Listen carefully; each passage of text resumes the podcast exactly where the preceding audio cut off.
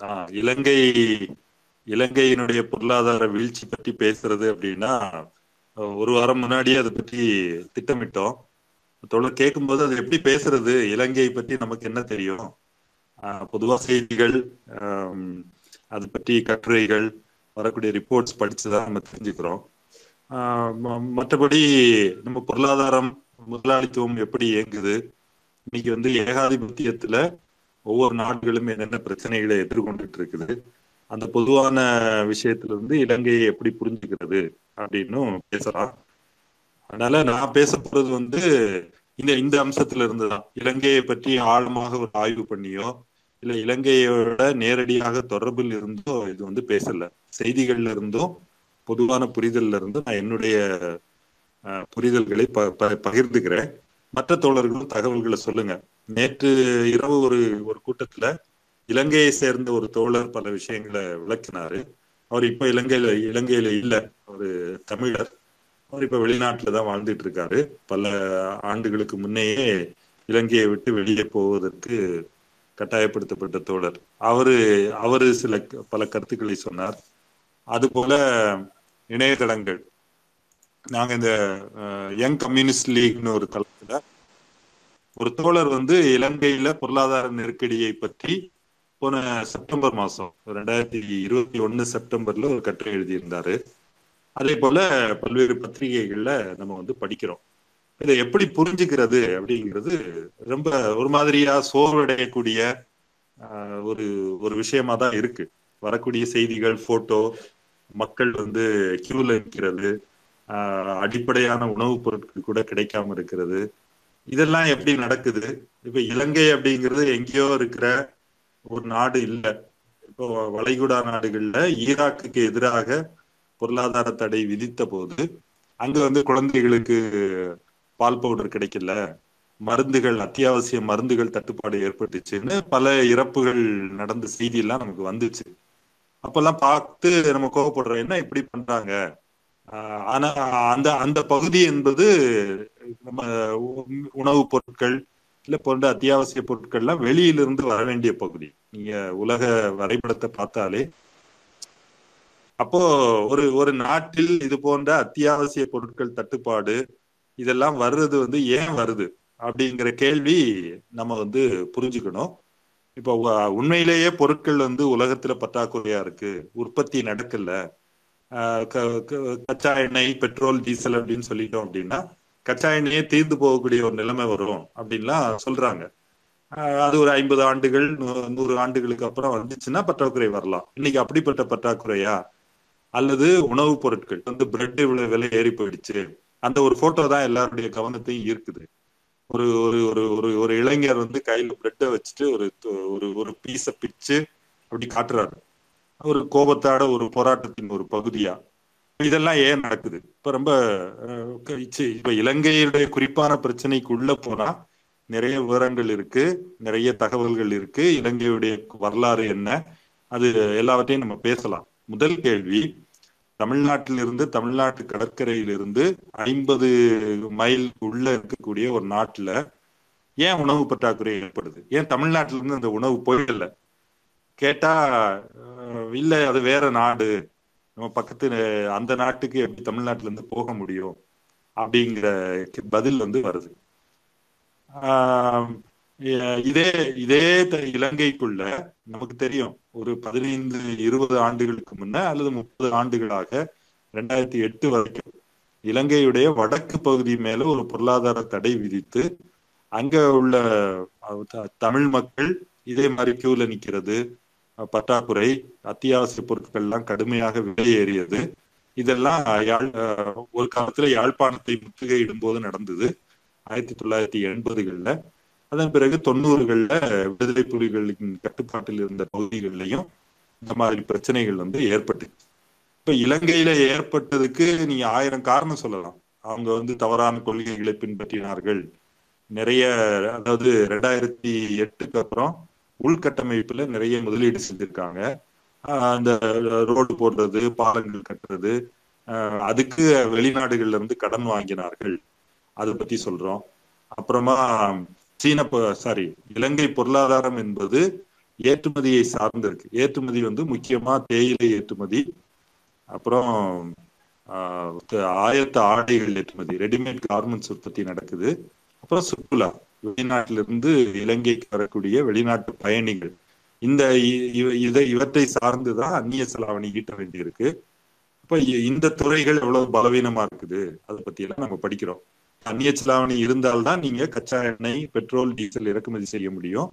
Petrol diesel இறக்குமதி செய்து வந்து ரொம்ப ஒரு அத்தியாவசியமான ஆஹ், ஒரு பொருளா இருக்கு இங்க நவீன பொருளாதாரத்துல போக்குவரத்து. பொருட்களை ஒரு இடத்துல இருந்து இன்னொரு இடத்துக்கு எடுத்துட்டு போறதுக்கு. அது மட்டும் இல்லாம இலங்கையில் அத்தியாவசிய உணவுப் பொருட்களும் இறக்குமதி செய்ய வேண்டிய தேவை இருக்கு. நான் என்ன கேட்க வரேன் அப்படின்னா இந்த பிரச்சனை இலங்கையில் ஏற்படுது. இந்தியாவில் இது போன்ற பிரச்சனைகள் ஏற்படுவதற்கான சாத்தியங்கள் வந்து குறைவு. வரலாற்றுல ஏற்பட்டிருக்கு. ஆங்கிலேயர் ஆட்சி காலத்துல எல்லாம் ஆஹ் பஞ்சம் ஏற்பட்டு மக்கள் பெருமளவில் மடிந்தது.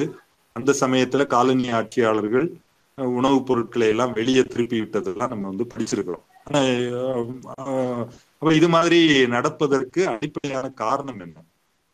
இதை வந்து ஆஹ் சிஸ்மாண்டி அப்படின்னு ஒரு ஒரு ஒரு குட்டி முதலாளித்துவ சோசியலிஸ்ட் அவர் பத்தொன்பதாம் நூற்றாண்டில் வாழ்ந்தவர். அவர் முதலாளித்துவத்தை பற்றி பேசும்போது நீங்க வந்து இன்னொரு இன்னொரு முந்நூறு ஆண்டுகள் கழித்து புதிய ஒரு புதிய தலைமுறை புதிய உற்பத்தி முறையில் வாழக்கூடிய மக்கள் நம்முடைய காலத்தை திரும்பி பார்த்தா வந்து என்ன காட்டுமிராட்டி மாதிரி இருந்திருக்காங்க? இவ்வளவு செல்வங்கள் இவ்வளவு பொருட்கள் இவ்வளவு உணவுப் பொருட்கள் குவிந்து இருக்கும்போது சமூகத்தின் ஒரு பிரிவினரை வந்து இவ்வளவு மோசமான நிலைமையில் வாழ வச்சிருக்காங்களே அப்படின்னு நம்மளை பார்த்து காரி துப்போம் அப்படின்னு அவர் எழுதியிருக்காரு. ஆஹ் ரொம்ப ரொம்ப ஒரு உணர்ச்சி வசப்பட்டு பேஷனேட்டா எழுதக்கூடிய எழுத்தாளர். ஆயிரத்தி எண்ணூத்தி இருபதுகளிலேயே முதலாளித்துவத்தை பற்றிய விமர்சனத்தை அவர் முன் வச்சிருக்காரு. அப்படிதான் நான் வந்து இதை இதை இதை பார்க்க முடியுது.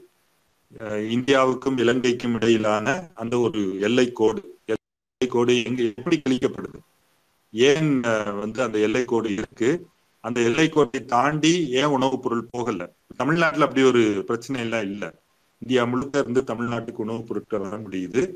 இலங்கைக்கு போக கூ- போக முடியாதுங்கிற நிலைமையை உருவாக்கியது எது? அதே போல நம்ம முன்னையே பேசின மாதிரி இலங்கைக்கு உள்ளேயே வந்து தமிழர் வசிக்கும் பகுதிகளுக்கு நாங்க உணவுப் பொருட்களை அனுப்ப மாட்டோம் அப்படின்னு அன்னைக்கு இருந்த சிங்கள இனவாத அரசு இன்னைக்கும் அந்த இனவாத அரசினுடைய செயல்பாடுகளை பற்றி எல்லாம் நிறைய பேசப்படுது. அதே போல ஈராக்குக்குள்ள உணவுப் பொருட்கள் அல்லது அத்தியாவசிய மருந்து பொருட்களை அனுப்புவதை தடை செய்தது எது? அப்ப இது உண்மையிலே மனித நாகரிகம் தானா அப்படிங்கிற கேள்விதான் நமக்கு வந்து நிக்குது. பொதுவா முதலாளித்துவ அறிஞர்கள் என்ன சொல்றாங்கன்னா முதலாளித்துவத்துக்கு முந்தைய காலகட்டத்தை வந்து அது வந்து நாகரிகத்துக்கு முந்தைய கட்டம். இப்பதான் நம்ம நாகரிகத்தை அடைஞ்சிருக்கிறோம் அப்படின்னு பேசுறாங்க. ஆனா உண்மையில் இந்த மார்க்ஸ் ஒரு இடத்துல என்ன சொல்றாருன்னா எப்போ முதலாளித்துவத்தை வீழ்த்தி நீங்க ஒரு சோசியலிசத்துக்கு போறோமோ அப்போதான் நாகரிகத்துக்கு முந்தைய கட்டம் முடிந்து நம்ம வந்து மனித நாகரிகம் தொடங்குது அப்படிங்கிறது புரிய வருது. அப்படின்னு அவர் சொல்றாரு. அப்ப இலங்கை இலங்கையுடைய புள்ளி எல்லாம் பாத்தீங்க அப்படின்னா தமிழ்நாட்டை விட ஒரு பாதி பரப்பளவு இருக்கு. மக்கள் தொகை நாலுல ஒரு பங்கு தான் இருக்கு. ஆனா ஆயிரத்தி தொள்ளாயிரத்தி எண்பதுகளெல்லாம் அஹ், இலங்கையினுடைய ஒட்டுமொத்த இந்தியாவையும் சேர்த்து பார்க்கும்போது இலங்கையுடைய மனித வள குறியீடுகள் எல்லாமே வந்து இந்தியாவை விட மேம்பட்டதா இருக்கும் சராசரி ஒரு நபருக்கான வருமானமும் அமெரிக்க டாலர்ல கணக்கிட்டு பார்க்கும்போது சமீபத்திய நெருக்கடிக்கு முன்ன வரைக்கும் மேம்பட்டதாக இருந்தது. இந்த பொருளாதார நெருக்கடி என்பது பற்றாக்குறையினால் ஏற்பட்ட நெருக்கடி கிடையாது. அதாவது உணவுப் பொருட்கள் கச்சா எண்ணெய் பெட்ரோலியம் டீசல் இதெல்லாம் வந்து உலகத்துல உற்பத்தி குறைஞ்சு போயிடுச்சு. அதனால உலக மக்கள் எல்லோருக்குமே பற்றாக்குறை ஏற்பட்டுருச்சு. அதனால் ஏற்பட்ட பற்றாக்குறை கிடையாது. இதுக்கு முன்ன பல்வேறு இடங்கள்ல ஏற்படுத்தப்பட்ட பற்றாக்குறை போலவே ஒரு குறிப்பிட்ட நாடு அல்லது குறிப்பிட்ட பகுதிக்கு ஏதோ ஒரு வகையில அரசுகளுடைய தவறான கொள்கைகளோ இல்ல பக்கத்து நாடுகள் இல்ல எதிரி நாடுகளுடைய ஆஹ், முற்றுகை தடைகள்னால இந்த பற்றாக்குறைகள் வந்து ஏற்பட்டிருக்கு. இருபதாம் நூற்றாண்டு முழுக்க நம்ம அதுதான் பாக்குறோம்.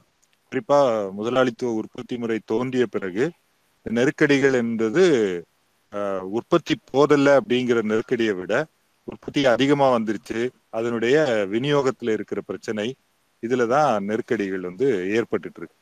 அது நம்ம இப்ப வங்காள பஞ்சம் பெங்கால் ஃபெமின் டைம்ல நடந்ததா இருக்கட்டும் அல்லது ஈராக்கில் வந்து அமெரிக்க ஈராவுக்கு எதிராக ஈராக்குக்கு எதிராக அமெரிக்கா பொருளாதார தடைகளை விதித்து அங்கு வந்து மருந்துகள் பற்றாக்குறை உணவுப் பொருட்கள் பற்றாக்குறையினால குழந்தைகள் நிறைய குழந்தைகள் கொல்லப்பட்டது. இதெல்லாம் நம்ம பார்த்திருக்கிறோம்.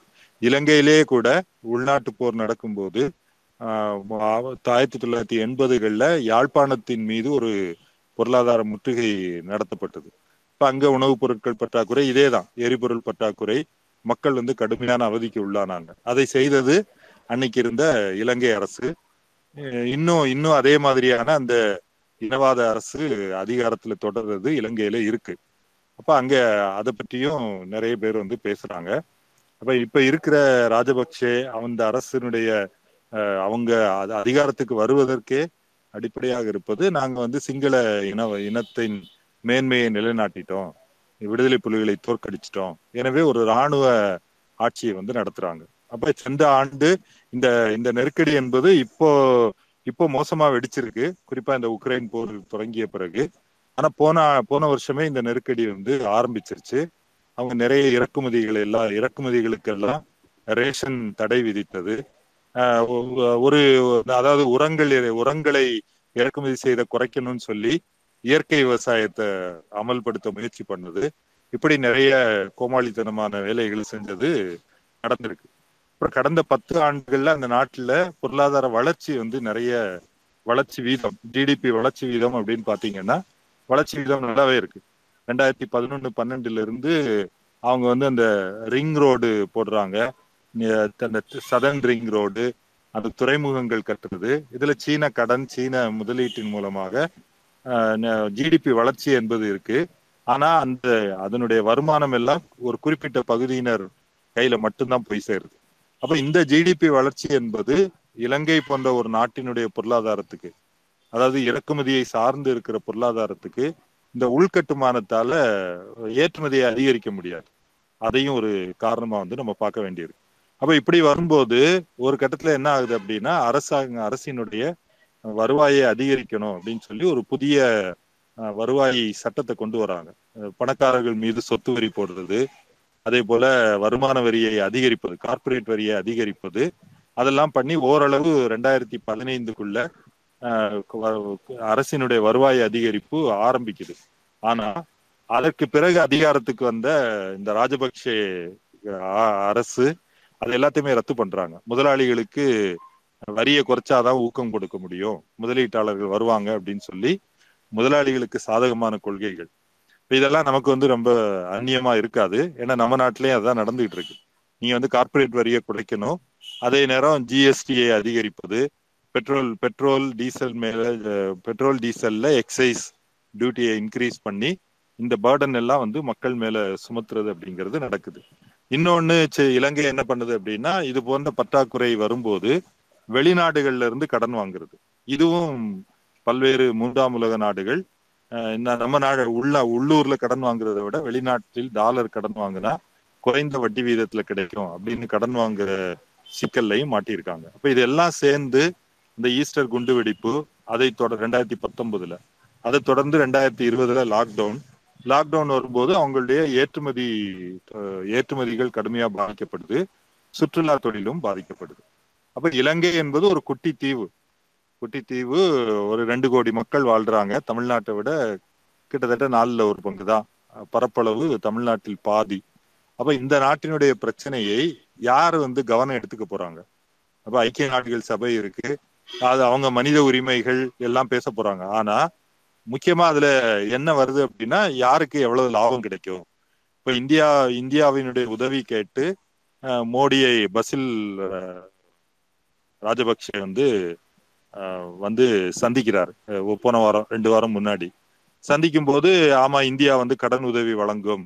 இந்தியா இங்க இருந்து நாங்க பெட்ரோல் டீசல் அனுப்பி வைக்கிறோம். இதெல்லாம் அறிவிச்ச பிறகு இலங்கையுடைய எதிர்க்கட்சிகள் என்ன சொல்றாங்கன்னா இது அதானிக்கு துறைமுகத்தை துறைமுகத்தையும் கடலோர பகுதியை டெவலப் பண்றதுக்கும் நீங்க வந்து குத்தகைக்கு விடணும்னு நிபந்தனை விட்டு தான் இதை கொடுத்துருக்காங்க.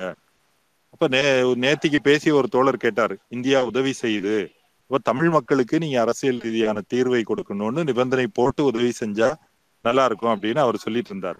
அப்படி எல்லாம் எந்த முதலாளியும் செய்ய போறது இல்ல அது இந்திய முதலாளிகளா இருந்தாலும் சரி இந்திய முதலாளித்துவ அரசாக இருந்தாலும் சரி அல்லது சீனா சீனா வந்து சீனா கடன் கொடுத்துருக்கு. சீ- சீனா சீன முதலாளிகளும் அதை செய்ய போறது இல்லைன்னு தான் நான் சொல்ல வரேன். ஆனா இலங்கை என்பது இந்தியாவுடைய ஒரு பகுதி அல்லது நமக்கு ரொம்ப நெருக்கமானது. நாம் நாம ஆரம்பத்திலேயே குறிப்பிட்ட மாதிரி தமிழ்நாட்டுக்கும் இலங்கைக்கும் எவ்வளவு தூரம்? கிட்டத்தட்ட கேரளாவும் தமிழ்நாடு மாதிரியான ஒரு இடம் தான் இலங்கை. அது வரலாற்றின் ஒரு ஒரு தொடர்ச்சியான தற்செயல் நிகழ்வுகளால் தனி நாடா இருக்குது. அப்போ முதலாளித்துவம் இன்னைக்கு வந்து உலகம் முழுக்க என்ன இருக்கு உற்பத்தி. அது உற்பத்தி சந்தை எல்லாவற்றையும் சமூகமயமாயிருக்கு. விவசாய உற்பத்தி தொழில்துறை உற்பத்தி எல்லாமே வந்து கூட்டாக உற்பத்தி செய்வது உலக சந்தைக்கு உற்பத்தி செய்வது என்று இந்த சமூகமயமாவது பிரம்மாண்டமா விரிவடைஞ்சிருக்கு. ஆனால் இதை இது சம்பந்தமான முடிவுகளை எடுப்பது முடிவுகளை எடுப்பது எல்லாமே வந்து தனியார் ஆஹ், தனியார் நலனுக்காக தனியார் முதலாளித்துவ நலனுக்காக முடிவுகள் எடுக்கப்படுது. அது இலங்கை முதலாளிகளும் சரி சீனாவில் இருந்து மூலதனம் போடப்பட்டாலும் சரி இந்திய முதலாளிகளும் சரி அமெரிக்க முதலாளிகளும் சரி எல்லாருமே வந்து அவங்களுடைய நலனுக்காக முடிவுகளை எடுக்கிறாங்க. இப்போ ஒட்டுமொத்த மனிதகுல நன்மை இங்க வந்து மனித உரிமையை பாதுகாக்கணும் உக்ரைன் மேல் அமெரிக்கா ரஷ்யா வந்து குண்டு போடுதுன்னு பேசக்கூடியவங்க யாரும் நீங்க எங்க இலங்கையுடைய மனித உரிமை பிரச்சனையை பத்தி பேச போறது இல்லை ஏன்னா ஒரு முதலாளிக்கு அவரு மனித மக்கள் பட்னி கிடக்குறாங்களேன்னு சொல்லி அரிசி அரிசி இறக்குமதி பண்ண மாட்டாரு. அதுல எனக்கு எவ்வளவு லாபம் கிடைக்கும்? அதுதான் இறக்குமதிக்கான ஒரு நிபந்தனையா இருக்கும். அப்ப இந்த ஸ்ட்ரக்சருக்குள்ளதான் இது இது சொல்லும்போது திரும்பியும் ரொம்ப ரொம்ப ஒரு கம்யூனிஸ்டுகளுடைய வழக்கமான கிளிஷேவா தோணலாம். ஆனா ரொம்ப மோசமான முரண்பாடு வந்து இப்ப இப்ப வெடிச்சிட்டு இருக்குது முன்ன நடந்த தடைகள் அதெல்லாம் வெளிப்படையான ஒரு பிளேயர் வந்து தெரியறாங்க இலங்கை அரசு யாழ்ப்பாணத்தின் மீது அல்லது விடுதலை புலிகள் கட்டுப்பாட்டில் இருக்கிற பிரதேசத்தின் மீது தடை விதிச்சது. இப்ப அது அது அதை எதிர்த்து நம்ம போராடுறோம். இப்ப எதை எதிர்த்து போராட போறது? இலங்கை என்ன செய்யணும்? இதற்கு ஒரு தீர்வு என்ன? தீர்வு என்னவாக வரும்? இப்ப ஐஎம்எஃப்ல போய் கடன் வாங்கணும் அப்படின்னு ஒரு ப்ரொபோசல் வைக்கிறாங்க.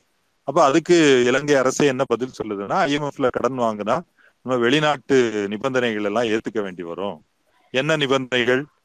அதாவது இந்த நெருக்கடி நெருக்கடி நிரந்தர நெருக்கடியாக தொடர போறதில்லை. ஆனா இதனுடைய சுமைகள் எல்லாமே இலங்கையுடைய உழைக்கும் மக்கள் மேல ஏற்றி இந்த நெருக்கடி வந்து தீர்க்கப்படும். ஐஎம்எஃப்ல கடன் வாங்கினாலும் சரி இந்தியா கடன் உதவி செய்தாலும் சரி அது வந்து இலங்கை மக்களுடைய வாழ்வுரிமையை விற்று ஏன்னா இவங்க எல்லாருமே அதுல இருந்து லாபம் சம்பாதிக்கணும். என்ன சொல்லுவாங்க? நீ வந்து கூலி மட்டத்தை வந்து குறைக்கணும். இந்த வெல்ஃபேர் அதாவது மக்கள் நல திட்டங்களை எல்லாம் குறைச்சிக்கணும். உங்க உங்க பொருளாதாரம் தான் திவாலாகி ஆகி போயிடுச்சு இல்லையா? நீங்க என்ன மக்களுக்கு ரேஷன் ரேஷன் கொடுக்குறீங்க? மக்களுக்கு சலுகைகள் கொடுக்குறீங்க? அதெல்லாம் குறைச்சிட்டு கராரா வந்து வாங்குங்க. இப்படிப்பட்ட நிபந்தனைகள் போட்டுதான் இலங்கையை இந்த நெருக்கடியிலிருந்து உலக முதலாளித்துவ கட்டமைப்புக்குள்ள அப்படிதான் மீட்க முடியும். இங்க வந்து இவங்க பேசுற மனிதாபிமானம் எல்லா மனிதர்களும் ஒண்ணும் பேசுறது எல்லாமே பாவுலா. எல்லாத்துக்கும் பின்னாடி இருப்பது முதலாளிகளுடைய லாப நோக்கம் லாப வெறி அப்படின்னு சொல்லலாம். அது இலங்கை போன்ற ஒரு நாட்டுக்கு இது போன்ற ஒரு நெருக்கடி வரும்போது நமக்கு தெளிவா தெரியுது. இப்போ பொதுவா ஒரு நான் சிஸ்மாண்டி சொன்னது பற்றி குறிப்பிட்டது. ஒரு நாட்டுக்குள்ளே எடுத்துப்போம். ஒரு நகரத்திலே எடுத்துப்போம். ஆஹ் நிறைய உணவுப் பொருட்கள் விதவிதமான உணவுப் பொருட்கள் உடைகள் கண்ணை பறிக்கும் விளக்குகள் போட்ட மாலுக்கு பக்கத்திலே தான் நிறைய குழந்தைகள் வந்து சரியான சாப்பாடு இல்லாம ஒருவேளை ஒரு குறைந்தபட்ச பசிக்கான சாப்பாடு கிடைச்சிடலாம். ஊட்டச்சத்து குறைபாடு ஊட்டச்சத்து குறைபாடால பாதிக்கப்பட்ட குழந்தைகள் எவ்வளவு பேர் வந்து இந்தியாவிலே இருக்காங்க. ஸ்டண்டிங் அண்ட் வேஸ்டிங் சொல்றாங்க. வயதுக்கேற்ற வளர்ச்சி இல்லை வயதுக்கேற்ற உடல் பருமன் இல்லை. அது அந்த சதவீதம் வந்து முப்பத்தொன்பது சதவீதம் நாற்பது சதவீதம் இருக்கிறதா நம்ம நாட்டுக்குள்ள பேசுறோம். நம்ம இலங்கையில் உள்ள நெருக்கடி பத்தி பேசுறோம். இப்ப இலங்கையில் நெருக்கடி வந்துச்சுன்னா யார் மேல அந்த நெருக்கடி வரப்போகுது? எவ்வளவு விலை ஏறினாலும் பணக்காரர்கள் அந்த அந்த பொருட்களை வாங்கி பயன்படுத்தக்கூடிய நிலைமையில இருக்கும். கியூல நிற்பது எல்லாமே வந்து சாதாரண மக்கள் அந்த சாதாரண மக்களை தூண்டி விட்டு தான் அந்த சாதாரண மக்களின் ஓட்டு வாங்கி தான் இவங்க வந்து அதிகாரத்துக்கு வராங்க போர்களை நடத்துறாங்க இன்னொரு மக்களை வந்து ஒடுக்குறாங்க. இல்ல கடைசியா நான் சொல்ல வர்றது இலங்கை என்பது ஒரு சிறிய நாடு அது நமக்கும் ஒரு பாடம். இந்தியா ஒரு பெரிய நாடாக இருக்குது அதனால இந்தியாவிற்கு இந்த நிலைமை வராது. என்ற உத்தரவாதம் கிடையாது. ஏன்னா அங்க என்னென்ன அதாவது ரெசிபியில என்னென்ன மிக்ஸ் பண்ணுனா இந்த ஃபைனல் ப்ராடக்ட் வருமோ அதெல்லாம் இந்தியாவிலேயே நடந்துகிட்டு இருக்குது. முதலாளிகளுக்கு வரிகளை குறைக்கணும் மக்கள் மேல சுமையை ஏற்றணும் அதே நேரம் மக்கள் மத்தியில பிரிவினையை தூண்டி அதிகாரத்தை தக்க வச்சுக்கணும். இஸ்லாமியர் வெறுப்பு அதே மாதிரி சாதி ரீதியான அரசியல் செய்கிறது இது எல்லாமே இந்திய அளவில் நடந்து கொண்டு இருக்குது அப்ப இது இது ஒரு எச்சரிக்கை மணி. அப்ப இந்த இந்த மிகவும் நெருக்கமாக பிணைக்கப்பட்ட பொருளாதாரம் என்பது எந்த இடத்துல அது வெடிச்சு பாதிப்பை ஏற்படுத்தும் அப்படின்னு யாரும் சொல்ல முடியாது. ஏன்னா எல்லா இடத்துலயுமே அது பலவீனமானது. ஒவ்வொரு முதலாளியும் ஒவ்வொரு முதலாளித்துவ கூட்டும் ஒவ்வொரு பெருநிறுவனமும் ஒவ்வொரு முதலாளித்துவ அரசும் அவர்களுடைய நலனுக்காக முடிவெடுக்கக்கூடிய இடத்துல இருக்காங்க. அப்ப இது ஒரு அதாவது மருத்துவத்துல வந்து குரோனிக் அக்யூட்னு சொல்லுவாங்களாம். குரோனிக் அப்படின்னா தொடர்ந்து இருந்துகிட்டே இருக்கிறது. இப்போ டயபெட்டிஸ் அப்படின்னு ஒன்று வந்துருச்சுன்னா அதோட வாழத வாழ்ந்தே தீரணும். அப்படியும் இந்த இந்த நெருக்கடி என்பது முதலாளித்துவத்துக்குள்ள இருந்துட்டே இருக்கு. கணிசமான பெரும்பான்மையான மக்கள் நெருக்கடியோடு சேர்ந்து வாழ பழக்கப்பட்டு வாழ கட்டாயப்படுத்தப்படுறாங்க. இன்னொரு பக்கம் அக்யூட்டா இந்த மாதிரி ஒரு பகுதியில ஏற்படக்கூடிய நெருக்கடி. அந்த நெருக்கடியும் இந்த முதலாளித்துவ ஸ்ட்ரக்சர்ல இருந்தா உருவாகுது. அதுக்கு நீங்க ஆயிரம் குறை சொல்லலாம். அவங்க அந்த ஆட்சியாளர்கள் இப்படி இனவாதம் எல்லாமே உண்மைதான். எல்லாமே நடந்துட்டு தான் இருக்கு. ஆனா இது எல்லாவற்றுக்கும் இந்த பொருளாதார ஸ்ட்ரக்சர்ல இருந்து இதெல்லாம் தோன்றுதுங்கிறது தான் நம்ம புரிஞ்சுக்க வேண்டியிருக்கு. அதை அதை வந்து மேலும் மேலும் வெளிப்படையா நம்ம கண் முன்னாடி வந்து இதை காட்டிட்டு இருக்கு இன்னும் அதான் இலங்கை மட்டும் இல்ல ரெண்டாயிரத்தி பதிமூணு பதினாலுல கிரீஸ்ன்னு ஒரு நாடு இருக்கு ஐரோப்பால. அங்க இதே மாதிரி பொருளாதார நெருக்கடி அது பணக்காரன் நாடு. அங்க உள்ள மக்களுக்கு அதே மாதிரி மக்களுடைய பென்ஷனை கட் பண்ணிக்கணும். மக்கள் இந்த பொதுத்துறை அதாவது கவர்மெண்ட் எம்ப்ளாயிஸ் உடைய சம்பளத்தை எல்லாம் கட் பண்ணணும்னு கடுமையான நிபந்தனைகளை விதித்து அந்த இந்த கந்துவட்டி கடைக்காரங்க. அதாவது ஐரோப்பிய வங்கியும் ஐஎம்எஃப்பும் கடன் கொடுத்து அவங்கள மீட்டாங்க. இதே தான் இலங்கைக்கு நட நடக்க போகுது. இது நம்ம எல்லோருக்கும் அக்கறைக்குரிய ஒரு விஷயம். இதை இதை இதை நம்ம புரிந்து கொண்டு நம்ம நம்ம உடனடியா என்ன செய்யணும் அப்படின்னா கோரி நம்ம வந்து தெளிவா பேசணும். இது வந்து எனக்கு எனக்கு அதை படிக்கும்போது ரொம்ப ஸ்ட்ரைட் ஃபார்வர்டா தான் இருக்குது. இலங்கையில உணவு பாதுகா உணவு தட்டுப்பாடுனா இந்தியாவில இருந்து அனுப்ப வேண்டியதான் ரெண்டு கப்பல்ல. ஏன் ஏன் வந்து இல்ல நீங்க ஒண்ணு வேணாம். மீனவர்களை ரெண்டு பக்கத்து மீனவர்களை ஃப்ரீயா விட்டா பொருள் வந்து போய் சேர்ந்துடும். இப்ப எதற்காக இவ்வளவு பெரிய எல்லை காவல் படையெல்லாம் வச்சு கப்ப கடல்ல ஒரு எல்லை கோடு வரைஞ்சீங்க அப்படிங்கறதுதான் தோணுது. இப்போ பாட்டாளி வர்க்கத்துக்கு வந்து தேச எல்லைகள் கிடையாது. பாட்டாளி வர்க்க சர்வதேசியம் தான் இதற்கான தீர்வா இருக்கும் அப்படின்னு சொல்லி அப்படிதான் எனக்கு இந்த இதுல இருந்து புரிஞ்சுக்கிட்டது தோழர். தோழர்கள் மற்ற தோழர்களும் தங்களுடைய கருத்துக்களை பகிர்ந்துங்க நன்றி தோழர்.